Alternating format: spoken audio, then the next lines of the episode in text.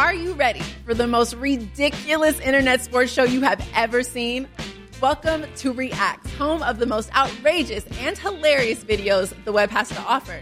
So join me, Rocky Theus, and my co host, Raiders Pro Bowl defensive end Maxx Crosby, as we invite your favorite athletes, celebrities, influencers, entertainers in for an episode of games, laughs, and of course, the funniest reactions to the wildest web clips out there. Catch Reaxx on YouTube, and that is Reaxx, R E A X X. Don't miss it. This podcast episode is brought to you by Coors Light. These days, everything is go, go, go. It's nonstop hustle all the time. Work, friends, family expect you to be on 24 7. Well, sometimes you just need to reach for a Coors Light because it's made to chill. Coors Light is cold lagered, cold filtered, and cold packaged. It's as crisp and refreshing as the Colorado Rockies. It is literally made to chill. Coors Light is the one I choose when I need to unwind. So when you want to hit reset, reach for the beer that's made to chill. Get Coors Light in the new look delivered straight to your door with Drizly or Instacart. Celebrate responsibly. Coors Brewing Company, Golden, Colorado.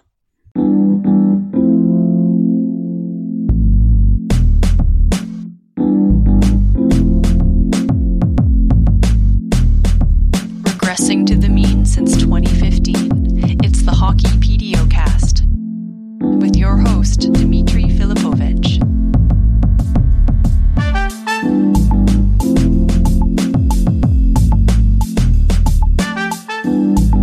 Welcome to the Hockey PDOcast. My name is Dimitri Filipovic, and joining is my good buddy Kevin Woodley. Kevin, what's going on, man?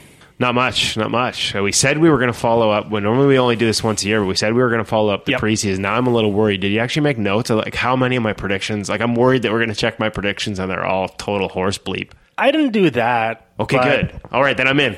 I think we were pretty good. And we also couched it with the whole there's a certain level of unpredictability that both you and I acknowledge. Well, I think like I mean, as a goalie guy, I, I sit on the fence so much my ass hurts. So Yeah. hopefully I did that effectively at the beginning, so I can't get killed now. Well, okay, let's get into it. I've, I've got some notes here. I've got like maybe 10 situations I want to get into with you. And I think the, the natural starting point for us is um, the Sergei Bobrovsky situation because I want to get into his numbers, but also just like the ripple effect it's going to have around the league, right? Because I have to admit that, and I've talked about him a bunch on this podcast, but I just it's mind blowing to me that when you got when you sign a goalie to a seven year, seventy million dollar deal, and he's already in his thirties, I think everyone, I imagine even Dale Tallon and the Florida Panthers front office probably acknowledge that it's not going to age very well in the latter couple of years, and I think everyone accepted that. I think very few people probably anticipated that the wheels would kind of go off this quickly, and now it's a tricky, nuanced discussion to have, because, especially when you compare it to, for example, what the Blue Jackets are getting from the people who replaced him in net and how little they're paying for them, because they are two entirely different environments. Where the Panthers once again have this situation where they're great. I think they're the number one offensive team actually right now in terms of goal generation, but They, defense- they ain't defensively. they give it right back. They're basically the Maple Leafs, whereas Columbus under John Tortorella now has embraced this amazing defensive environment where it's like a goalie heaven where they're doing such a remarkable job. I was watching the game closely actually. Um, we're recording this Thursday afternoon. So last night it was one of the only few games on before the All Star break. It was Columbus versus Winnipeg. And it was mind blowing to me watching, and I love Elvis Merzlikins. He's an amazing story, so fun. But the job Columbus does, either blocking the shots or allowing their goalie to face up the shooter and cleanly mano a mano try to make the save is remarkable. Like I could count on like one hand the number of times Merzlikins actually had to like move laterally and do something reactionarily as opposed to just like read and react shots. Top five defensive environment in the NHL Yeah. in terms of expected save percentage. And a lot of these numbers as well, just going to couch this as we start. Um, I have access to ClearSight Analytics, uh, the company run by Stephen Valiquette. have a password that allows me to sort of see behind the curtain a little bit and, and see some of these numbers and get a, a better sense of this. So we've talked about it before 34 points of data for shot. To me, one of the richest uh, contexts that are out there. I know it's not publicly available, but one of the deeper contexts in terms of measuring shot quality. And when you add it all up for the Columbus Blue Jackets, they are a top five defensive environment, uh, right up there with the Arizona Coyotes and the Dallas Stars and the New York Islanders. And so, not not surprising maybe to see then that the goaltenders behind those environments Yep. are, hey, what do you know, all having a lot of success. Now, in Columbus's case, what makes it unique is they're new to it. These are goaltenders that didn't have a rich history, Yep. and so there was a risk there, and there were bumps along the way early in the season um, where they had to trust these young kids. And I think you know not to go too backpat on this early, but you know in our first conversation, um, I get a strike because I thought Bob would be able to adjust to Florida. Um, I get a back pat for saying that I didn't think the goaltenders were the problem in Florida, and that's kind of borne out with how Reimer has done in Carolina. But also, I, I wasn't worried about the Columbus Blue Jackets Yeah. in terms of their goaltending because I believe Joonas Korpisalo is like his skill set, his patience. We talked about it. This is where the game's going. Lateral mobility and patience before committing down.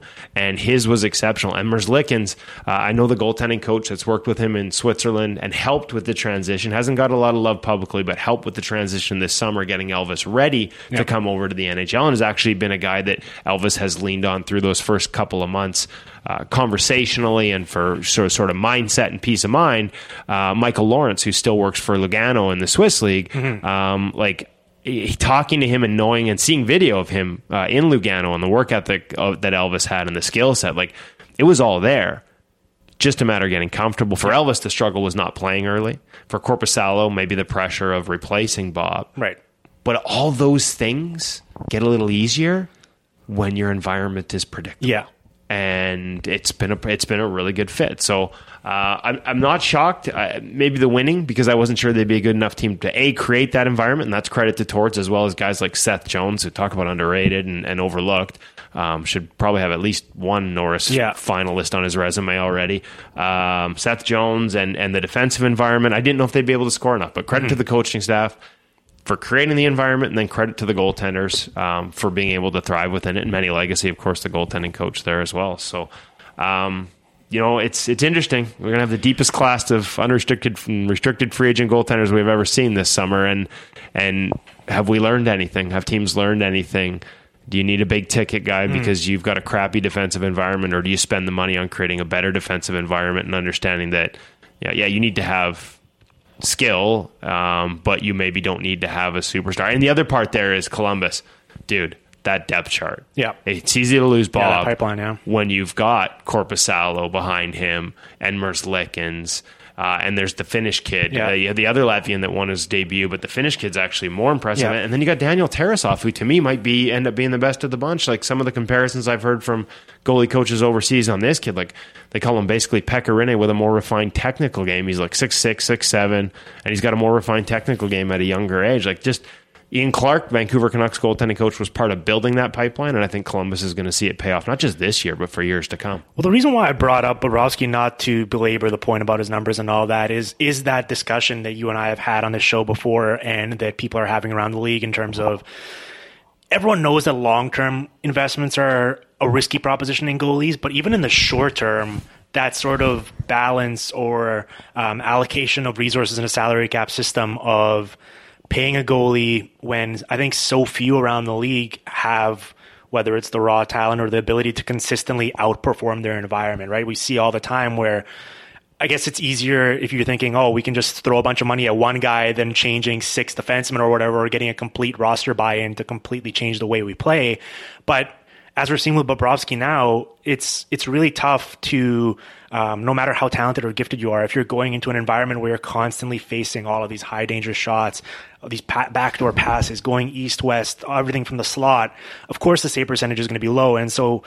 I guess that's my question. And so I also kind of bridge it to that UFA class and Robin Lehner, who I know you've talked to with quite a bit. Well, let's let's first take a look Okay, at Bob yeah. because, like, like you know, let's let's also recognize that that vi- environment has been bad. But he's been Um, bad too. He, he hasn't been great. He's actually, but you know, when you adjust it to the environment, I think it's one of the. I'm just doing a little math here because we don't have a negative list. Um, you know, don't count backwards on this, but I'm looking at so from starters one, two. You know, I'm naming Holtby the worst, Martin Jones the next on the list. um, Craig Anderson, Jimmy Howard. Yeah, he's like some five surprises. environment, yeah. yeah, he's he's in a bottom five environment, and his performance relative to it is he's all like he's just he's gotten to the point now where he's almost break even in terms of matching expected. He's 0.04 below expected according to these numbers from Clearsight, which you know puts him 25th in the league. The problem is you're not paying 10 million dollars a year for Well- 25th in the league performance. Yes. So that environment, I think, requires a bigger adjustment than I expected. Frankly, um, I, I I still like to think he could get there because when I watch him play, when I watch him practice when he was in town here, and I watch the work ethic that he puts in, and I look at the explosiveness, the mobility, like the skill set and the tools haven't Right. changed. The predictability of what goes on in front of him, the softness of that defense, as skilled as they are at moving the puck and creating offense, the softness of it in front of his net and sort of battening down the hatches in the house um, has hurt him. A lot of rebounds and second chance opportunities. But there's also a comfort level. Like your ability as a goaltender to read off of the environment in front of you. Even if it's a less predictable environment, you will adjust over time. And I still think, I think we all counted on Quenneville as a coach Yeah. being able to tighten that up. And it hasn't really happened yet but it's trending up. Like I said, Bob's looks like he said like eighth or seventh or eighth worst environment or hardest environment among starters. When I looked at this list in late November, Dimitri, he was like he was right there with Marty Jones as one of the toughest environments in the entire league. So it is improving, and his numbers compared to expected are getting better. But again, relative to a ten million dollar you know salary cap hit and the expectations, absolutely Well, not. and- but it hasn't been the unmitigated disaster that it's at least all on him that it's been painted. I mean, it's it's it is in the grand scheme of things where it's year one of a seventy million dollar deal, and if this is going to be the next seven years, acknowledging that he might even athletically lose some of that burst and agility, like that's going to be a tough pill to swallow. I think. Yeah, and, and I guess and I guess that's a que- like to me that's a bigger question. Well, I guess that's all question marks, but like I, I you know I've seen the way he trains. I've seen the changes in the train. I think we talked about Yeah, that the last last time time, we were on. How he hadn't had a groin injury since changing the way he trained. Uh, Kat Silverman, full props to her for having the story at InGoal Mag on the the changes he made with some Finnish trainers to go from like seventy games missed over three seasons with groin injuries to none since.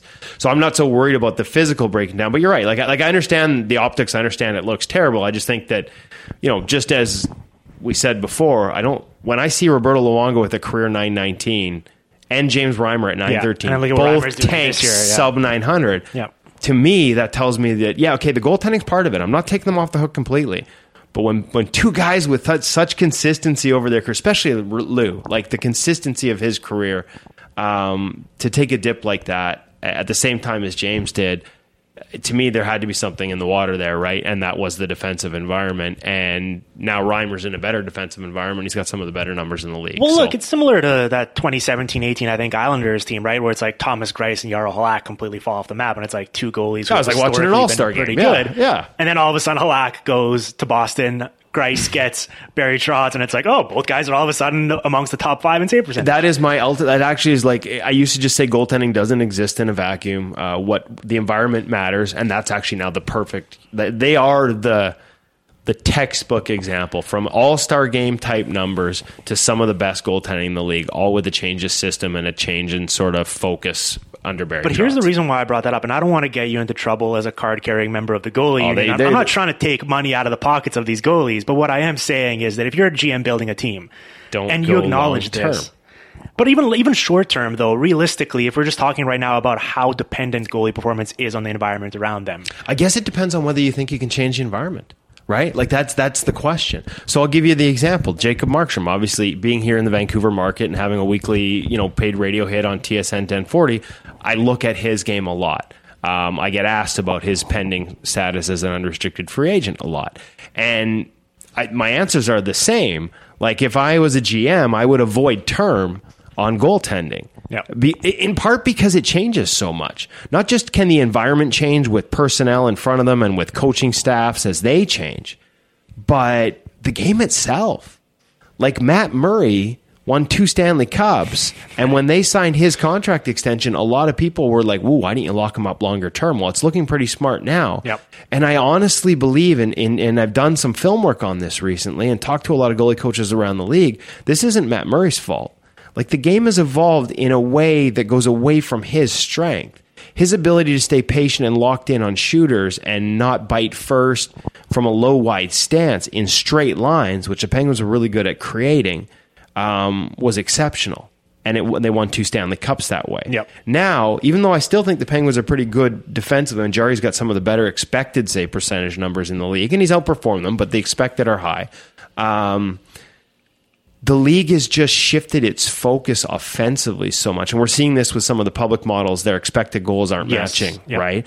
To me, this is, and I've talked to the teams. I know there are teams like the Washington Capitals who allowed their goalie coach to take look, to have access to ClearSight Analytics and change the way they attack mm-hmm. to try and create the type of offense that creates goals. Yes. And that involves pass outs from below the goal line, plays across the slot line. It involves specific types of traffic, not just crash and net, but managing layered screens because we can calculate the data now on what is effective for scoring goals.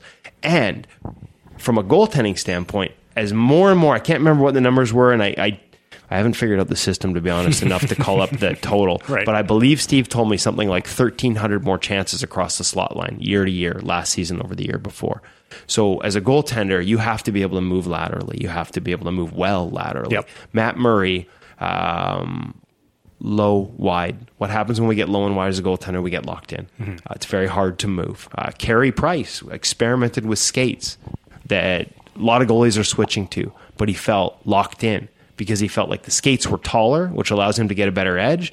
But in order to compensate for being taller off the ice in his skates, he got lower and wider his stance and he couldn't move. He became static. He became locked in.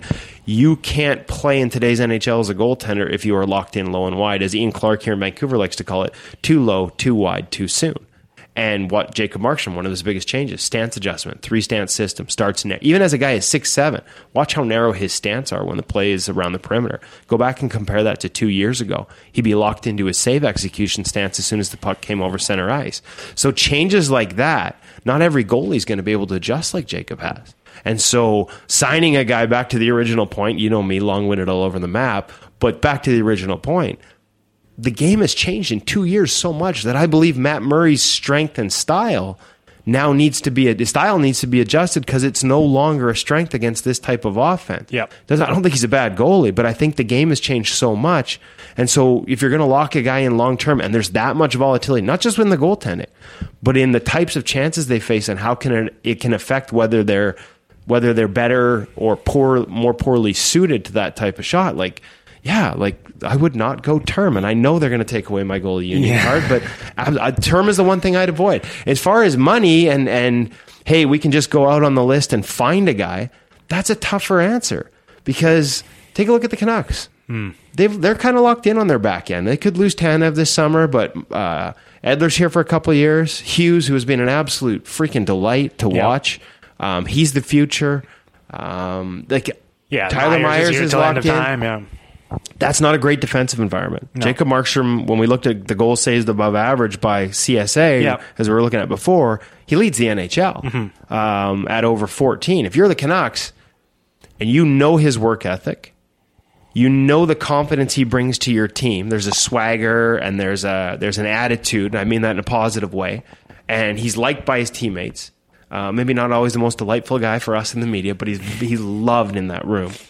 Um, are you willing to like you can look at all the numbers you want and, and and guys that are cheaper and one B options and we got Demko and we got to worry about the expansion draft, but are you willing to roll the dice on that as a team that probably isn't going to be able to change your defensive environment significantly in the next 2 years Right. and you've got a guy who's outperforming it and has basically since midway through last season when these changes I talked about became really innate to him and comfortable to him or are you going to hedge and and I don't have the answer it's a tough spot for them because I look at it and I'm like yeah the rest of the league doesn't have these numbers and doesn't appreciate how good he's been frankly hmm. so I don't know that if they do decide to lock him in long term and pay big, are they negotiating against anyone but themselves? I, I don't pretend to have the answers, but I can also see the conundrum from it's the same situation Winnipeg was in. Yeah. Connor Hellebuyck, after all those years of Ondrej Pavelec, yeah, but he's so much younger though. It's such a better bet, I think. Um, What was he there like twenty four when they signed him? 24, 25, Yeah. one good Vezina season. Yeah. But but Yeah. remember what I said about that season when you adjusted the Right, numbers, right, he was 13th They're in the league better, because they were really good at. Connor Hellebuyck is fantastic. You you give him straight line attacks, and I think he's one of the best in the league. I was worried when they signed him that if the attacks became more lateral, there would be a drop off. There was a drop off last year. yep. But I watch him now, and see, there's where you, you know what you have in him. They believed in the work ethic and the drive because the things that I thought were still issues, even as a Vezina finalist, that might be exposed as defense got looser, he's solved. Like he's his his lateral movement, his and though he's fixed them. He's continued to get better. I think the Canucks see Jacob Markstrom with a similar work ethic and think he can even continue to evolve. So the devil you know becomes something you're willing to overpay for. I'm I'm, I'm not justifying Yeah. it, but I can see it from that side. I really do think latching yourself to a goalie, any goalie, I, honestly, um, I would even say this about the Vasilevskiy contract, just like acknowledging all of that risk. And as we're talking about this market, especially this summer, I think, you know, I'm just going to list off names for you because you were Oh, it's kind of deep. di- Yeah, beating, it's beating deep. around it. Holtby, Crawford, Lehner, Markstrom, and then you've got all the one Bs in the amazing defensive environments. And I think it's going to be fascinating to see how the league views them if they kind of switch teams Halak. in Greiss, Halak, and Khudobin, and whether those guys accept like obviously I think each of those guys probably wants to make as much money as they can, but like let's say a guy like Jaro Halak, maybe he might take a bit less to stay in Boston, acknowledging that 35 starts behind that Bruins defense is probably pretty sweet compared to like maybe making an extra million or so playing 45 games for a shitty team. And then you got Pavel Francouz, but then you also have all these RFAs, and we're going to get into Alexander Georgiev here in a bit, but that Columbus has both of their goalies as RFAs. Pittsburgh has both of theirs. So obviously you'd have to, you know, either offer sheet those guys or trade some sort of asset to get their rights. But that's like half the league in terms of goalies that conceivably could be had this summer. I mean, as much as you might love a guy like Markstrom, like when there's it's a supply and demand situation, in my opinion, and it's like It's a, it's, paying it's, it's a buyer's market. Yeah. It's a buyer's market, and if you're negotiating now on an extension before the market opens, uh, the- my argument would be you're negotiating against yourself. So yeah, I mean, I, I see that side of it, and I, like I said, I acknowledge the other side of it. Why Winnipeg felt they had to get had to lock in Connor.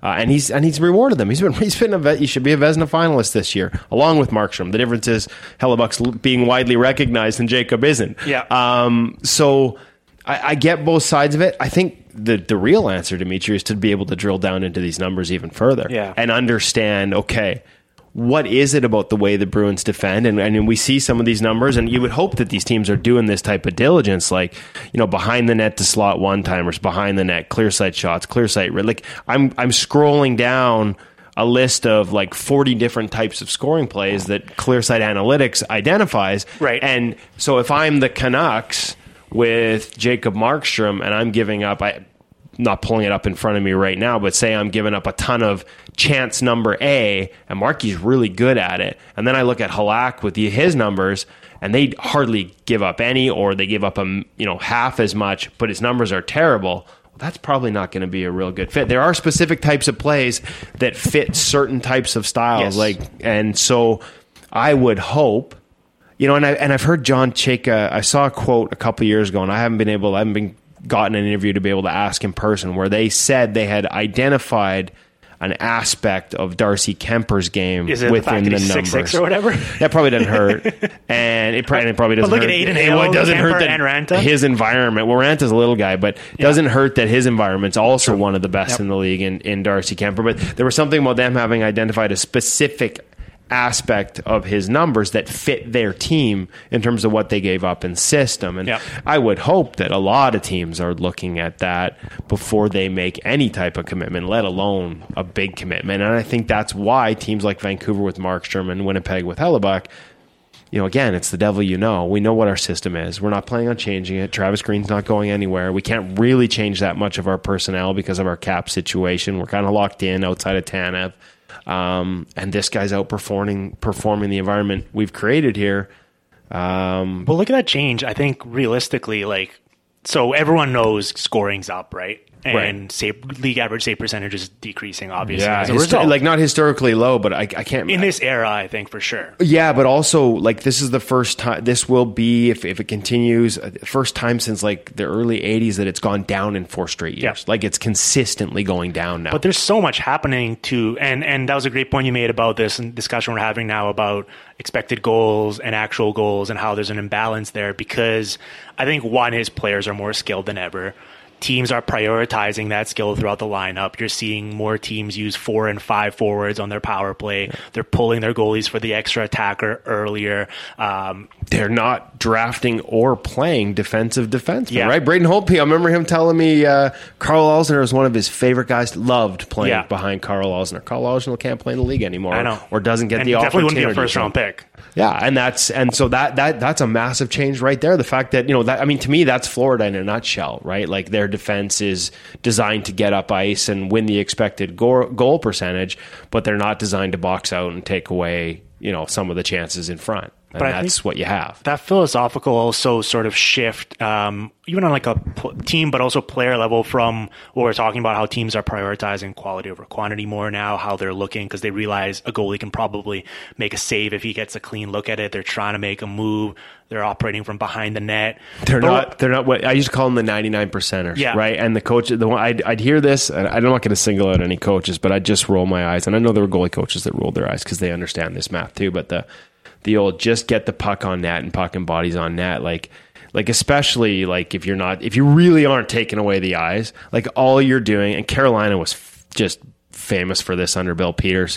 Um, they their goalies would watch the other end and be like, "All we're doing is warming that guy up." Like it's Yeah. the ninety nine percenters, the kind that even a beer leaguer stops, and all you do is make him feel good about his game early by throwing it at the net. Like Yeah. pass Let off feel the puck, pads, yeah. pass off pads works every once in a while, but if that's your offensive philosophy now to throw it off a pad and crash the back door, um, you're way behind in terms of how to create offense. No, certainly, certainly. I think it's changed quite a bit. But I also think, and you know, when you talk about uh, CSA sort of like play types, or it's breaking down where the shots are coming from, and I, I'm so fascinated to see because, and speaking of like how the game's changing, we've seen so in basketball.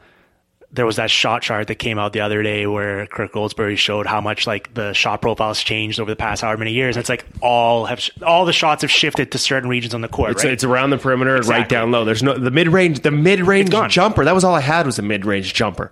But can you imagine? It wouldn't you- even exist if- anymore. If the year before that changes, you sign a guy to a big ticket six year deal, and then all of a sudden the league starts shifting, you're like, oh crap! You signed kinda- Detlef Schrempf, Yeah, and, and then he was this, just like right? the top of the key. That was his shot, right? Like right at the tee. And now all of a sudden nobody takes. But look at what shot. we're seeing, in, even in the league now. Like I know it's kind of like a taboo subject, whatever. This like whatever you want to call it, the Michigan the lacrosse goal. But like guys are constantly trying it now, and I guarantee that we're going to see different shot types like that from wild areas of the ice because guys are doing all this stuff in practice. Like, they're growing up doing deception, it. deception, man. Yeah. Like uh, to me, the biggest change um, in offense, besides teams finally figuring out that crashing that and crashing and banging maybe might not be the best way to Yep. to mandate offense. Also, a hell of a way to get your goalie killed in practice, and we've seen a few of those. So personal bugaboo.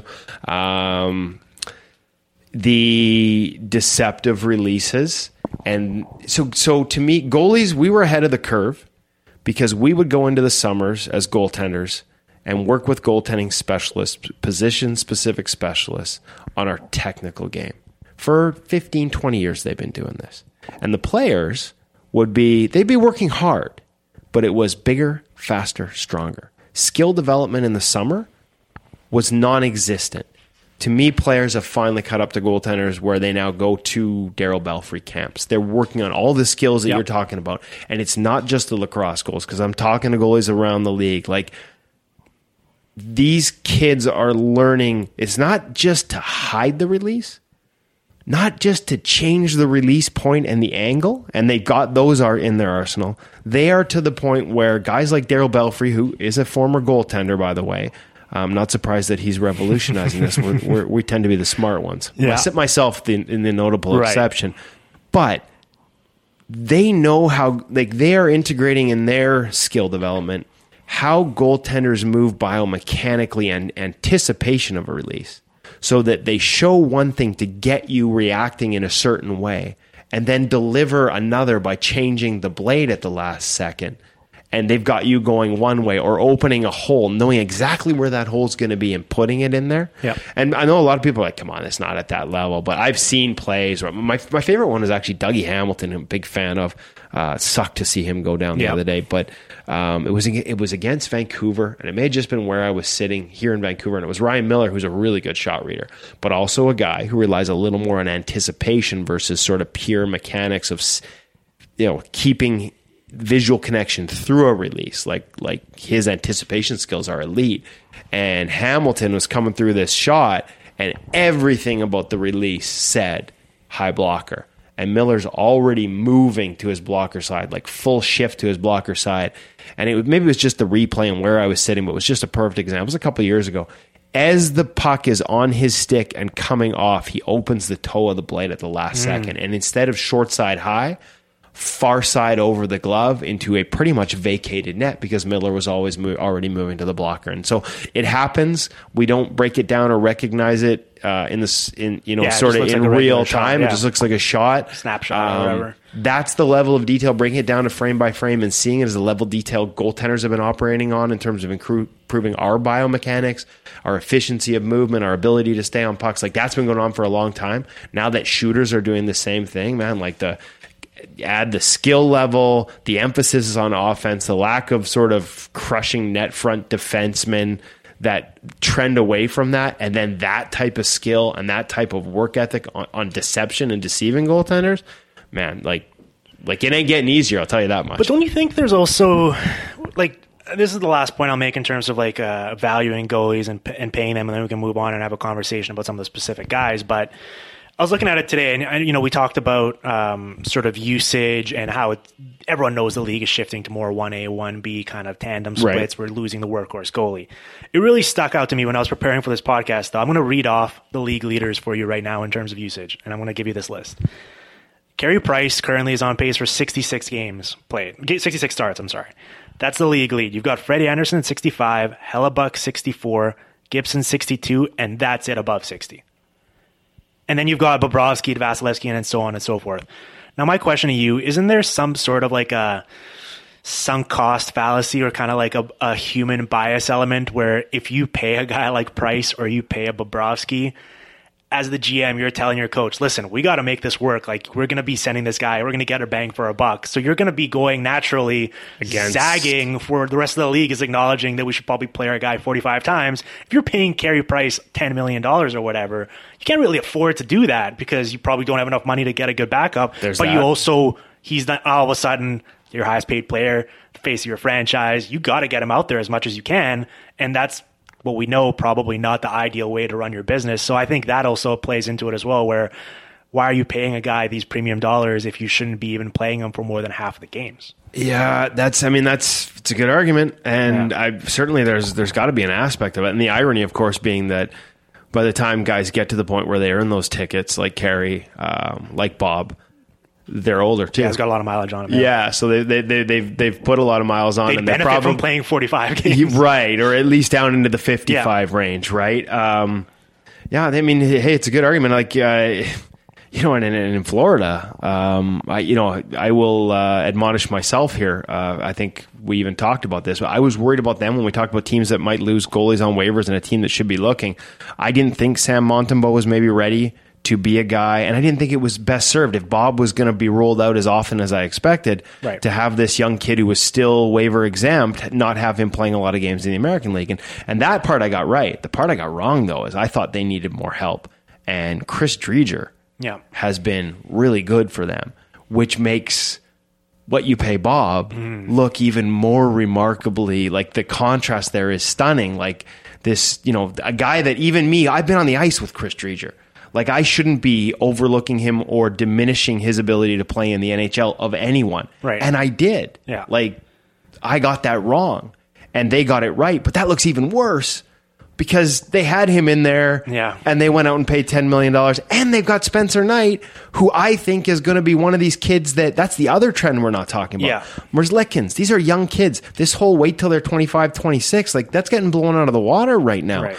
Vasilevskiy, Carter Hart, um, Merzlikins. Merzlikins like, is a bit older though. No, he was in Europe. he was in. Europe for Yeah. a few years, Yeah. but even there, like, Right, right, right. You know, like, like there's, but he's twenty. What? He's twenty three or twenty four? Yeah, think 24. Yeah, So, like like, you know, like the idea that we're going to sign a kid in Spencer Knight who I think is going to be, you know, on that Carter Hart type trajectory to the NHL, and then lock Bob in, like, basically put a Yeah. ceiling on Spencer. Um, for the next seven years, that was one that had me scratching my head as well. So yeah, I mean, listen, uh, I'm not here. I still think Bob will get better th- as he adjusts to that environment. I hope the environment gets better. Um, but I'm not sitting here pretending it was a great deal for the Florida Panthers.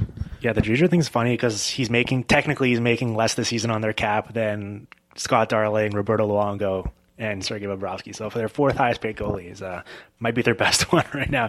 Um, Hey, and speaking of Luongo, we got to like not to not to turn this into a props for all the goalie coaches in the world session, but Right. uh, his brother Leo is their goaltending coach in in Springfield in the American Hockey League, and um, whether it's Chris Driedger or Sam Montalban when he first came up. Uh, the, an acknowledgement there that I think a lot of people, oh, Roberto Luongo's little brother's got a job in the organization and maybe dismissive of the work he's done. Yep. Uh, I watched Chris Driedger play, and that's a hell of a job, Leo Luongo. So shout out to him. Let's uh okay, let's pivot to to Lehner. I want to get into a big thing about him because he was recently featured in um 31 Thoughts where Elliotte Friedman had some interesting quotes from him and and so it's nothing new that I think it kind of made some waves where he was basically, basically saying he's not going to take a discount. He wants to get paid for what he thinks he's worth as a goalie, and and I perfectly respect that. I think every player should try to maximize their earning power. But his comments were, I, I think, fascinating because I don't think he meant to do this, but it kind of tied into this first 30 minutes of discussion that you and I have had where he was talking more about, he's like, people realize, don't realize the performance of goalies is so tied into their environment. And he, and he cites like, what, did John Gibson all of a sudden get bad?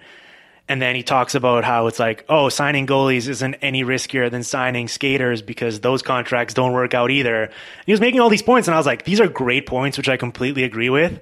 But they also, those are the points I would be making if I was in the camp of not paying goalies. Yeah, you know, and listen, I I, I don't know the context, and, I, going to be honest, I haven't. It's it's, it's bookmarked. Um, Yeah. I haven't had a chance to read this week's Yeah. 31 thoughts, which makes me the only journalist in the history of the world that doesn't read it in the first five minutes. Yep. It's been a busy couple days, so my apologies. But the original comments about him taking less, I think a lot of this has gotten. I think some of it's gotten a little lost. The reason he bristled, I believe, at those original comments is the question was centered around taking less because this team had given him a chance. Yes, yeah, yeah. Because of the mental health mm-hmm. stuff. Yep. And I think he rightfully bristles at Absolutely. the suggestion that he should make less because there's some un- some uncertainty because he has a history with mental health and a history with 100%, addiction that yeah. he's overcome. So if you, that's what he's railing against, then 100%. Yeah. But you're right about the other parts of the point. Now, when it comes to guys being able to succeed and outperform environments, Well, which is why it's ironic because he's the one who has bucked that trend and so far this that's year. and this is why, like, if I'm paying for a guy this summer, if I'm breaking the rules I just laid down in terms of term, um, Robin Lehner might be that guy. Yeah. Like, you know, I said he's number two in the league on these ClearSight analytic numbers, uh, behind Jacob Markstrom in terms of goals saved above average. But more to the point, like Jacob's done it behind over the last two years behind the same team. Robin Lehner went from a defensively friendly environment to a wide open, to- and he's talked to me about, and just, we had him on the InGoal Radio podcast last week fascinating discussion about how yes he still continued like the technical it's not just that the environment was better last year but there were some things in his game that he tightened up with mitch korn uh, and and a large part like uh, it gets overlooked because Mitch is such a big presence in the goalie world. He's the director of goaltending with the Islanders, but Piero Greco as well, the goaltending coach. Um, Robin had a lot of great things to say about him and the work they did technically, and he's still trying to get better technically. But in the same breath, he's had to throw a lot of it out the window. Right. Because it's not end zone play. It's not point to point. There's a lot more flow. There's a lot more rush chances. The opportunities he opportunities offensively that he faces now in Chicago are a lot more dynamic. And so he's throwing a little caution to the wind. He's come out of that butterfly box, as I call it, and played a more instinctive game and in his own mind calculated. Like not just I'm going to not think about technique, but just like, hey, like I need to be, I need to be a little more unpredictable. Yep. I need to make more. And I had a column on NHL.com about this sort of, you know, the Craig Anderson model. Uh, Henrik Lundqvist does a lot of this, and there's a guy who's outperformed his environment for a freaking decade. Like Hall of Fame, slam dunk, Henrik Lundqvist, greatest of all time conversation. Half butterfly saves, where you only drop one knee and you keep that glove side up. We've seen Lehner make more of those.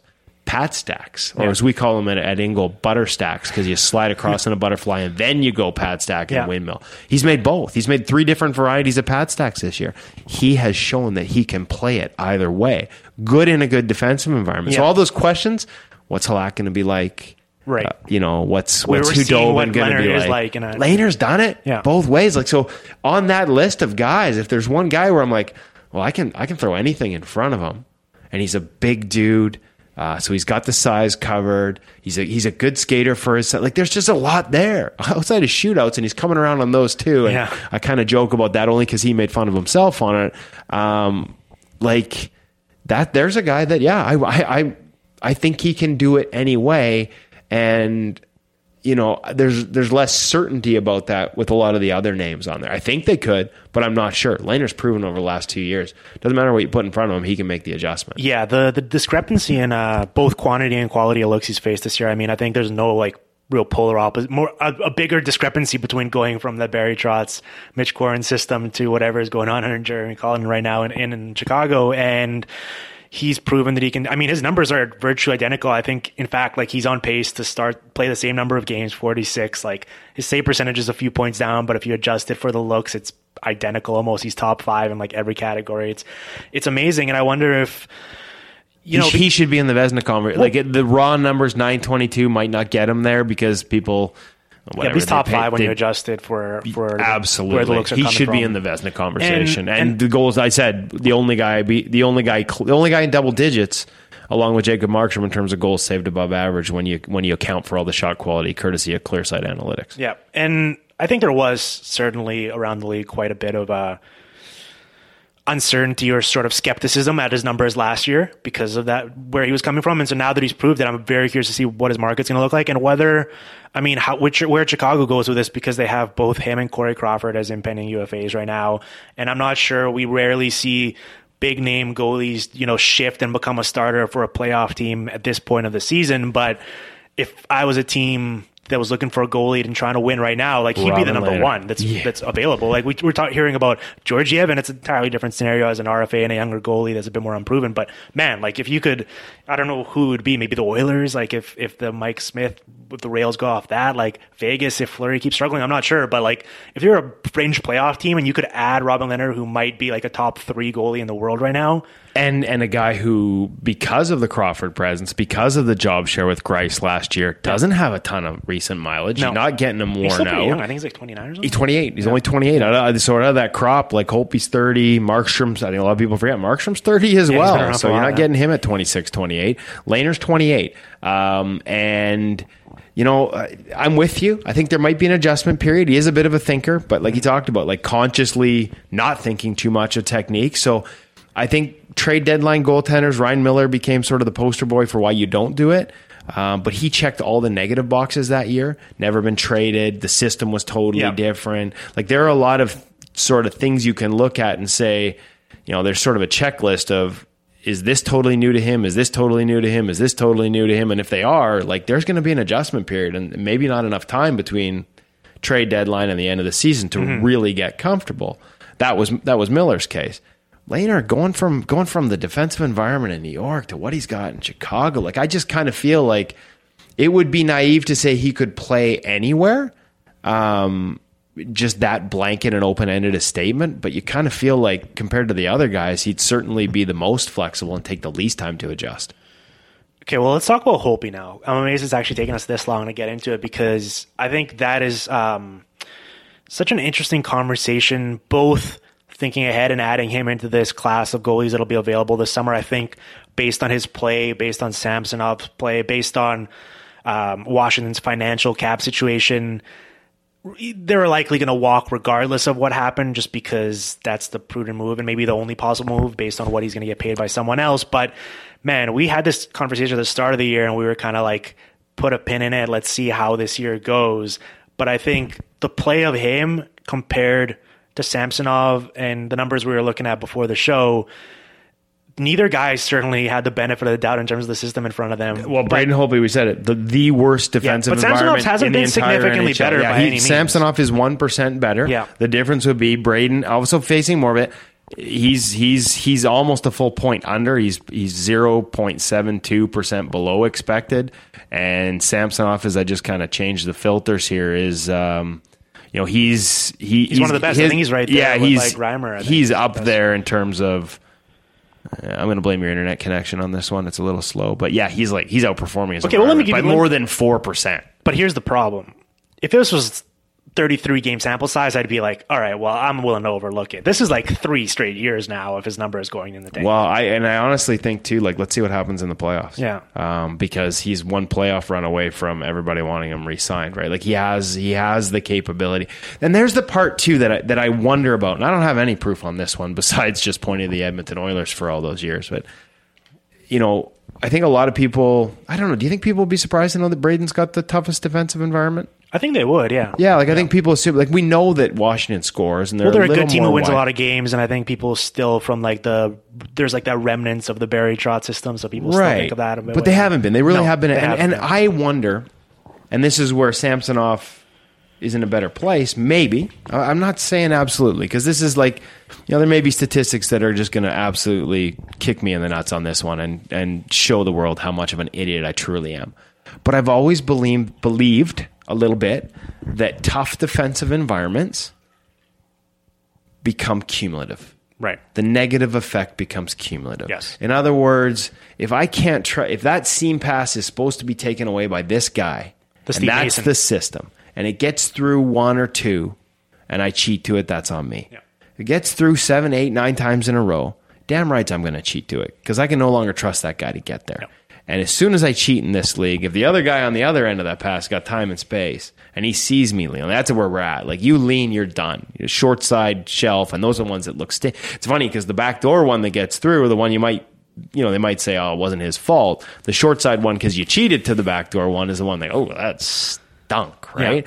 Um, so I do, to a certain extent, believe it's cumulative. But let's be honest, maybe this is just me trying to give the benefit of the doubt to a guy who whose game I've liked, uh, who, who I've worked with. I've been on the ice with him in the summers, and who I like personally. So like, there's there may be some biases, and I want to give that benefit of the doubt. But Edmonton to me is that. You know, like how many guys went through there Yeah, and they were just yeah, horse crap defensively, and it wore them out. And all of a sudden, they went on to better teams. It's like, hey, we got a goaltender here, right? So I think there might be some of that there. I'd be curious to see. I'd, I'd be really curious to see what he'd be like in a we'll different see, I think we'll environment. see it next year. Uh, we might see it in the playoffs because, like, let's not forget the year they won the cup. Yeah. like he was out. yeah, and over Grubauer got, got on that roll. whatever, yeah. But in that transition period, they had a come to Jesus meeting and moment with Barry Trotz where it's like, guys, we're not going to win like this. Yeah. We have to buckle down and bear down defensively. Yep.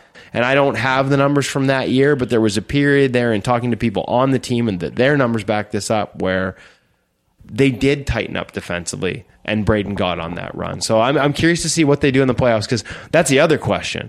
All these teams that were applauding for expected goal percentages and teams like Florida that are winning this way Yep. Is can they do it? In the, will, will this translate when when all of a sudden the game changes? Like Vancouver, everyone's like, hey, hey, they could get on a run if they get in. If they just get in, I'm like, hey, they're I'm like, hey, hey, they're relying on power play percentage, Yeah, and there ain't no power plays yeah. in the playoffs. Well, okay, so here's here's the, okay. I'm gonna from two different perspectives. One, Okay, how long have we been at this? First off, 45 minutes. okay, can you look over your shoulder and see if my car's been towed yet? No, it's still there. Okay, we're good. We're good. Um, okay, I'll say this. I actually have a soft spot in my heart for Braden Holtby. I think he's been an awesome goalie. That five or six year run he had, he I think he was one of the top two or three goalies in the world.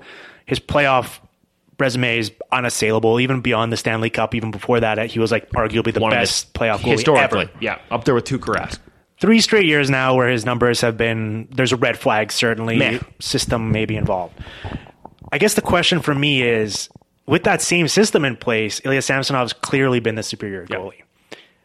The dynamics of how this is going to play in that locker room and how this is going to work, not for the future, because I think the Caps just won't be able to afford him, even if they wanted to bring him back. I just think he's going to go somewhere else. Well, don't forget that that they've got Pheonix Copley in the minors too, and I haven't looked. Right. I mean, is he? A, I can't remember if he's one of these guys that's UFA or RFA. I think they the signed- gave him a couple years as like uh like Yeah. he- hoping that he's going to be taken. in- And for all the success that Samsonov's having right now, Samsonov, Yeah. um, Copley had good numbers last year for them. Well, and Samsonov didn't earn the like this. The only reason he started the season in Washington was because Copley's Right. cap. They couldn't afford Yeah, Copley's cap hit. around. He actually outplayed him. but he has the, pre- pedi- he has the pedigree, right? Like he has the everyone's loved him pedigree, and there's been a refinement there Yeah. technically. Um, I remember you talked about his adjustment to North America, right? Oh, Just last like- year was yeah. a disaster. I couldn't. I, I did video for a consultant that went in there and worked with him uh, in Hershey, and I couldn't believe what I was watching in terms of the looseness of his technical game. And it's come a long way. Credit to Alex Westlund uh, in Hershey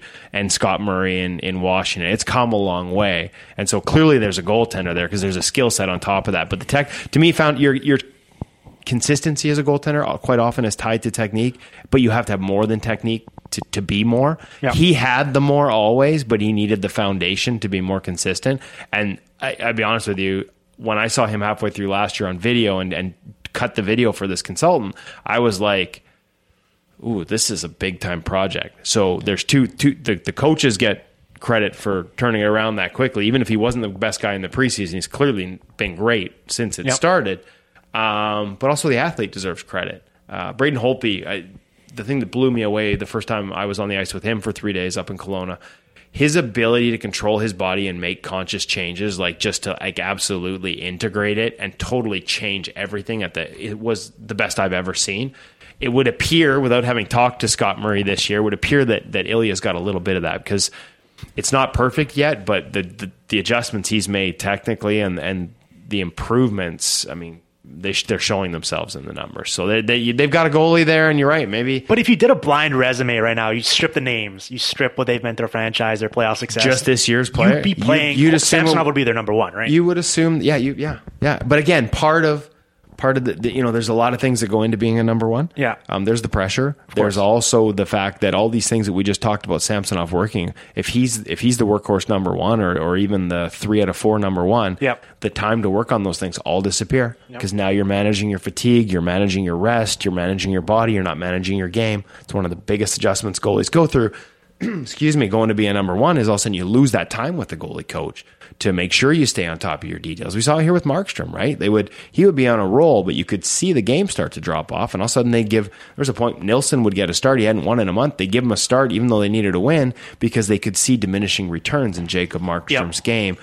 That's a step that Ilya Samsonov probably still has to take. And again, um, you know, the, the expected save percentage is about a point higher compared to Holtby, which, you know, you wonder if that's just sample size or do these guys see the kid in net and go, we got to be a little tighter for him. It's probably just sample size. I mean, I would think so it's like too. under 20 games, probably just had maybe just a couple. and it's just one point, right? The Yeah. difference between a 910 and a 900 from from an expected Yeah. standpoint. But that's, you know, hey, the difference between a 910 and a 900 and save percentage, you know, that's the expected difference between Yeah. those two. That's the difference between NHL and AHL for a lot of guys. Yeah. Well, I'll just be, I'll be fascinated to see. I mean, both this summer in terms of what the market's like for Holtby, whether how much like how much things have changed if someone pays him based on pedigree as opposed to recent performance, how the Caps approach this come the playoffs. It'll be fascinating. Um, let's quickly rattle through a couple subjects here in the final ten minutes before we get out of here. The Rangers goalies.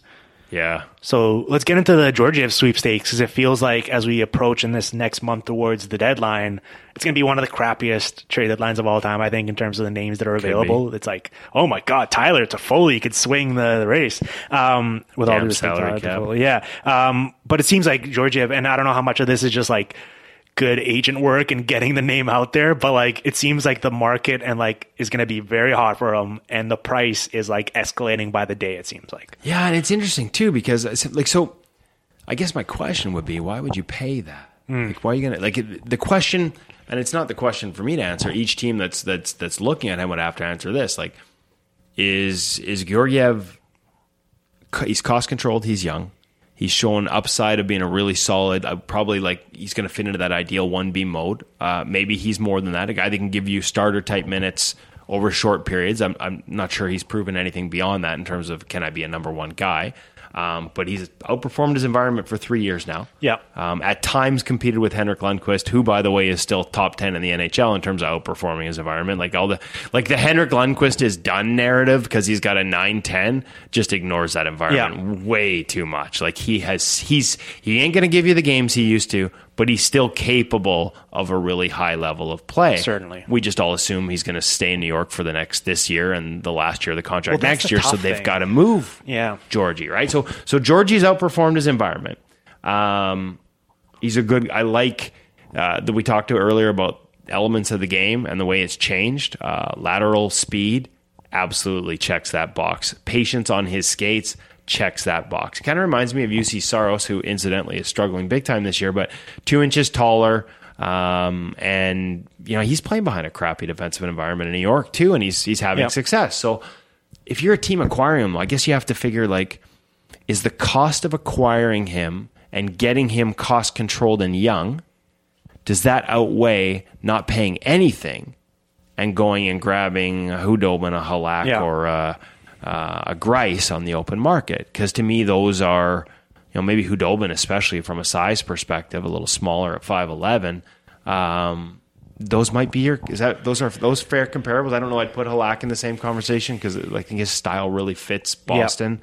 Um, but It- so that's the question. Like, like the what's team, the right? what's the, what's what's the value? Like if you're the Maple Leafs and you know you he's cost controlled and you can keep that price down, that increases the value of what you're willing to give up. I would imagine because cap becomes an issue Well, for especially since Freddie Andersen only has one year left or whatever. I Right, believe. you're And then if Gord- Georgiev is who you think he is, he could potentially take over that role down the run. and even if it's not a uh, you know even if it's more in the one eight like not you know we're does it matter if he doesn't become a 60 games workhorse because we're going away from that anyways Yeah.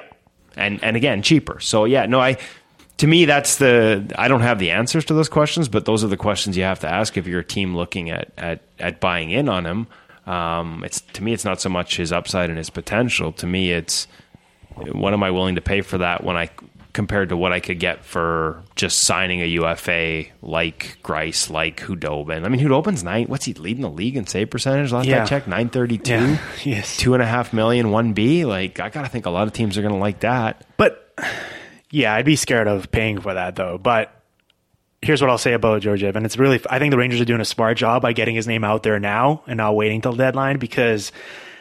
uh, Listen, Lundqvist has one more year left at 8.5 cap hit, but I think it's only like 4.5 in real dollars. But the problem is, he's not going to. Like he wants to be there, right? He's a, he's a career Ranger. and he's he's he's earned he that. has right? freaking earned it and then some. Yes. both in terms of what he's meant to that franchise, but also like quite literally with his contract, he got that no move clause. Probably took Yeah. less money to get it, so Yeah. he has earned that. Um, that's one of my biggest when fans are like, "All right, wow, I want this player wave." It's like maybe he likes living there and he got that in his contract He's for the a king. reason. He's Yeah. the king of New York. Like he built everything around being a part of that, including, like you said, probably some give back on the contract to get it. So But if if you're the if you're the Rangers though, like it's funny because Shesterkin's the opposite of Samsonov, sort of where in his 25 or whatever games the AHL, like he's dominated, and so he's like, you need to carve out some room for him right now. Yep. But at the same time, if Lundqvist's going to be there, and it's like Yeah, it's, like it's, it's, a- like they almost missed right? the window by a year. Yeah. right. Like if Lundqvist, if this was the final year on his contract, Oh, then you just ju- ride it out. You just ride it Yeah. out and you keep and you go straight to a Shesterkin Yeah, Georgiev because he got for the most part a young team anyways, Yeah. right? Like and obviously they got Panarin and a few older parts, but um, you know they're. They're a team that I would think tr- would trend towards the trend of, of tandems. The problem is Lundqvist has the extra year, um, and by all indications, he wants to stay there. I mean, it's interesting to me that they're going this three goalie rotation. There's a little part of me that you know, I, I think they have given him the respect he's earned and deserved. Like I said, one of the all time greats. Yeah. But at the same time, he's in the process of like he's competing with Marc Andre Fleury for their spot. You know, amongst it, they're chasing down the top three in wins. Yep. Um, He's like I still said, good. Like it's it's like it's not like they're playing out the string here. it's like oh, let's retirement tour. It's like I know that's it, and that's why it drives me nuts when people say, "Oh, Henrik Lundqvist is too old. He's got a nine ten. This is the end." I'm like, "Oh my god, look at the adjusted Yeah. numbers, people." Up until they started this rotation, he was like top five. He was the fifth guy on the CSA list on December 31st because they published that sort of top five, right? He's slipped a little bit here just because the other guys have passed him on the cumulative list, but goals saved above average on CSA, he was fifth when, when the calendar turned until they went to this rotation. And now they've paid him the respect of not being the one that goes in the press box because they say they value his presence in the room and on the bench. So They out just of this, show him at the, on the bench without that helmet, looking all sexy with that hair. yeah, and so I mean, my wife's happy for it too, right? And a couple of my teammates on my team's wives are happy for it too, right? So, um, but at the same time, so they've they've done that right in terms of not putting him up in the press box, but at the same time, this guy's performing at a top ten level still. Yeah. He's your franchise icon, and he's got a chance to move up an all time list. And he's sharing the job. He's getting one out of not even one out of every three starts. They gave Georgie back to backs recently against the Islanders, a team he has dominated. Um, like, do, do, do you wonder a little bit if they're trying to grease the skids, like trying to? I think they've been trying for we a don't want, while, we don't want to push you out Yeah. here, but let me know they've asked. Yeah. I know they've asked, Yeah. right? And he's just politely said no. He wants to be a part of this, and and maybe you know as they get competitive because there's there's aspects to like about this team. Like God, Artemi Panarin, like oh my, he's Yep. so good. Yeah. Um, that are encouraging and you know but the longer he's around to see signs you know of light at the end of the tunnel because he's been through a pretty dark tunnel these last couple of years um, maybe he wants to be a part of it. And and to me what gets the the frustrating part to me however this works out maybe he does finish his career somewhere else but the frustrating part to me is the amount of people that seem to be writing him off at this point because that is absolutely not warranted.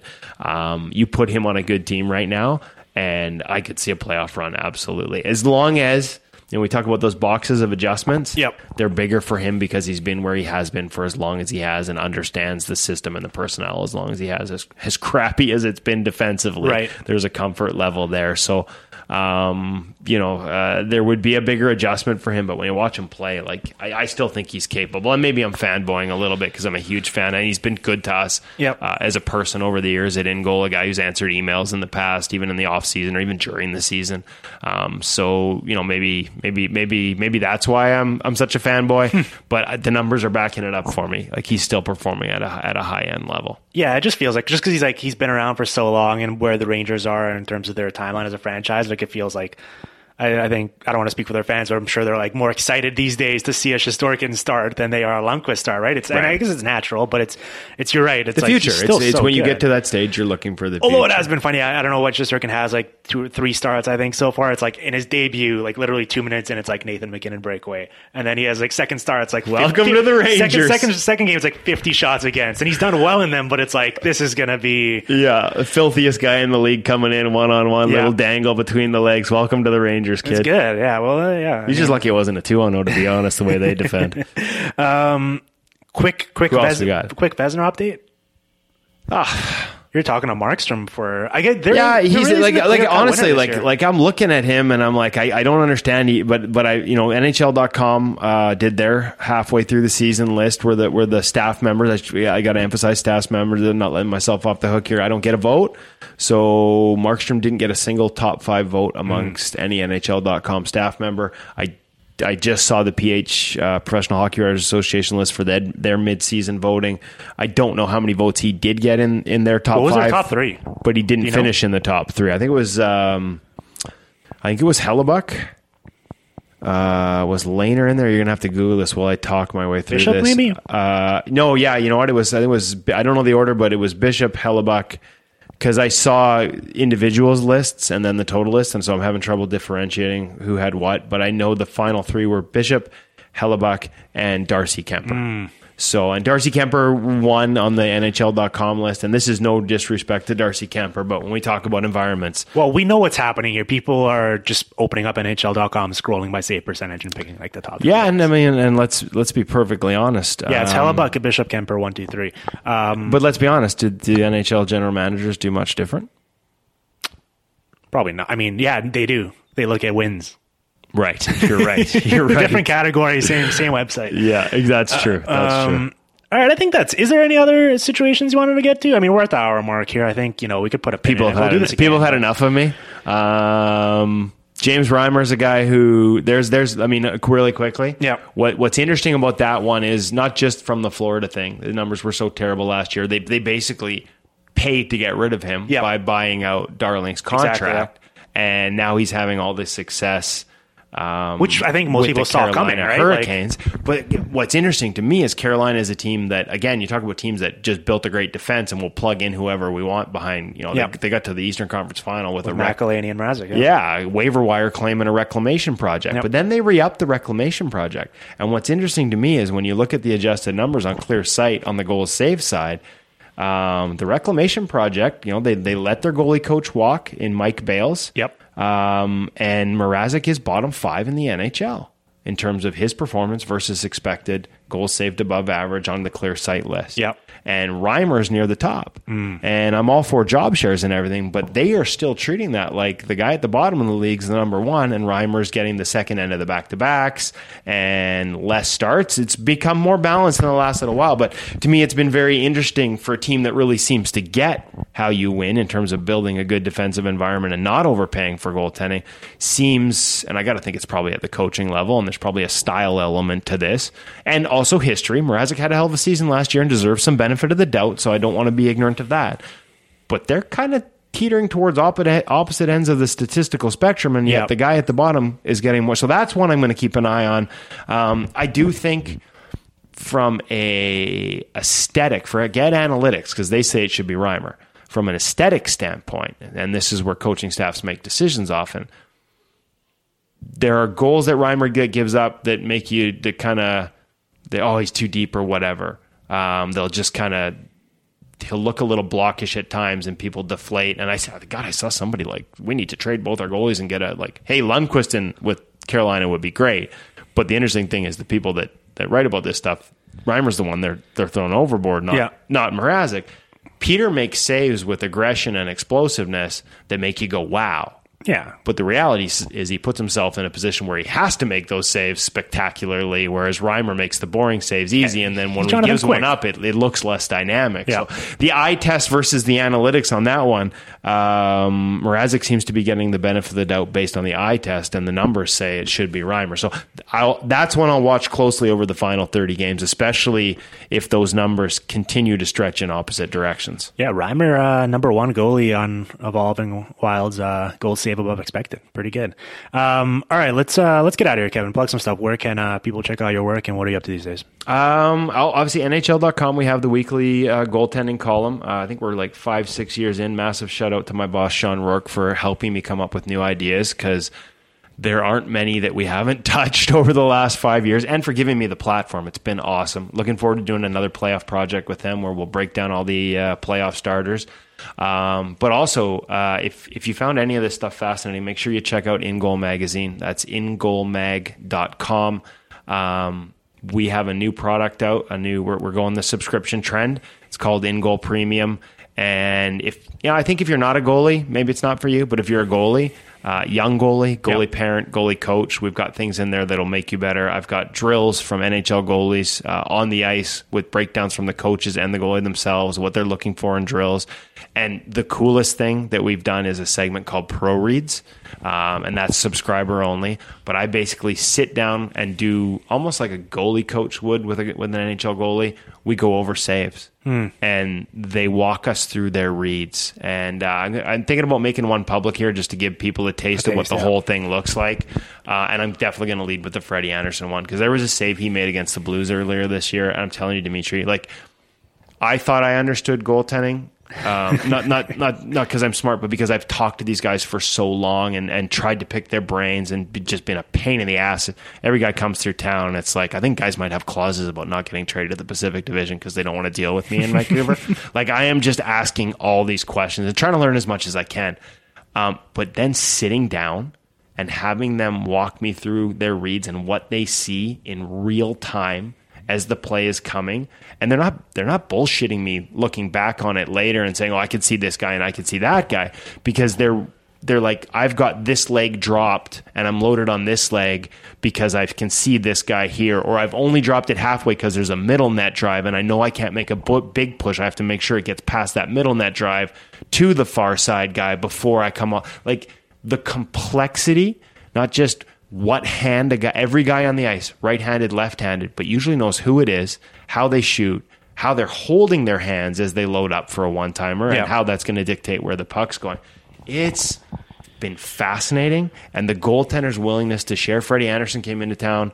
We pulled up a chair outside the Leafs locker room after the rest of the team had left. A little folding chair and a folding table, uh, a couple of video cameras and my laptop. And for 15 minutes, he broke down plays. And so I think that's something that InGoal has that nobody else does. Um, and I think young goalies who are very good technically, we always hear 12 and 13. I have NHL goalies that'll say, I go to camp in the summer, Yeah. and these kids move better than I do. No kidding. Like, and, and I've been hearing this since the mid 2000s. 12 year olds move, but they can't stop the puck when the game starts.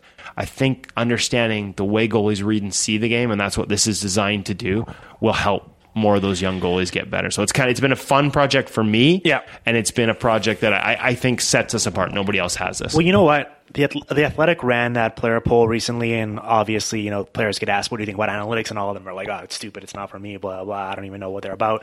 I would think that the goalie position is the one where there's the most strides to be made. At least if you can communicate it well, be, based purely on what you're saying about player tendencies, knowing where teams are looking to attack from, where individual shooters are looking to target on the net, and your own evaluating your own performance, where you struggle.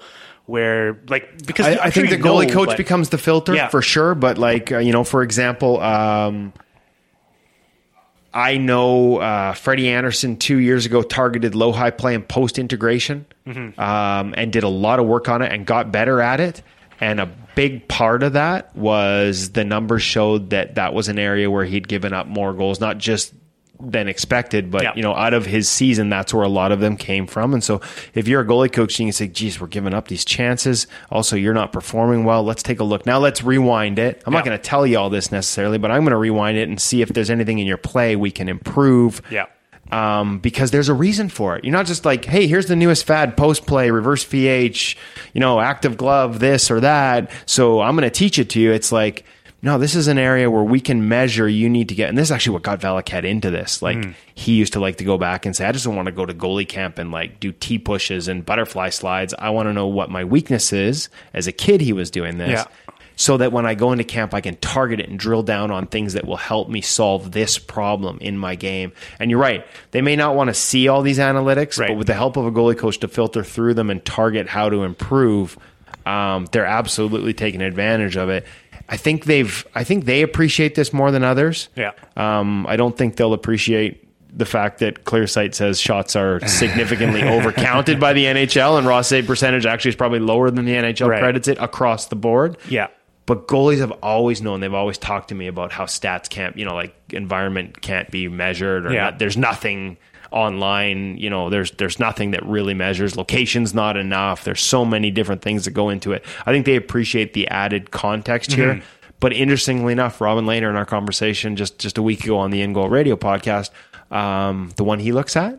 Quality starts. Uh, NHL.com's added one, but they used un- unfortunately 900 as the cutoff versus I think the other ones are It's like a league average or something. Right? yeah, nine ten, or Yeah. maybe it used to be nine ten, and he used nine ten. Right. And to him, the most important thing, because for goaltenders, consistency. Yeah. Right. Roberto Luongo, one of the most consistent guys um, over his entire career up until that last year. Consistency matters for goaltenders, and for Lehner, that's the number he's looking Yeah. at. Not wins, not save percentage. He's because he knows that the environment's different. Yep. He knows it needs to be adjusted. But what he really cares about is am I giving my team am I consistently above that threshold of 9 10 and he pays attention to that one. So I thought that was fascinating to hear. Robin Lehner, noted analytics nerd. Um, Kevin, this was a blast. I know you're super busy in the spring when you're doing all your playoff previews, but I'm going to bug you to get you back on the show, and we're gonna we're gonna deep dive all the uh, all the 16 goalies in the I may playoffs. be severely deep We're doing sleep it. deprived I'll if we come do to it you before the season. it. I don't and care. if the Canucks make the playoffs, I'm pretty much screwed. Yeah. But we'll, we'll we'll make it work. We just got to do something about the parking here. all right, man, take it easy.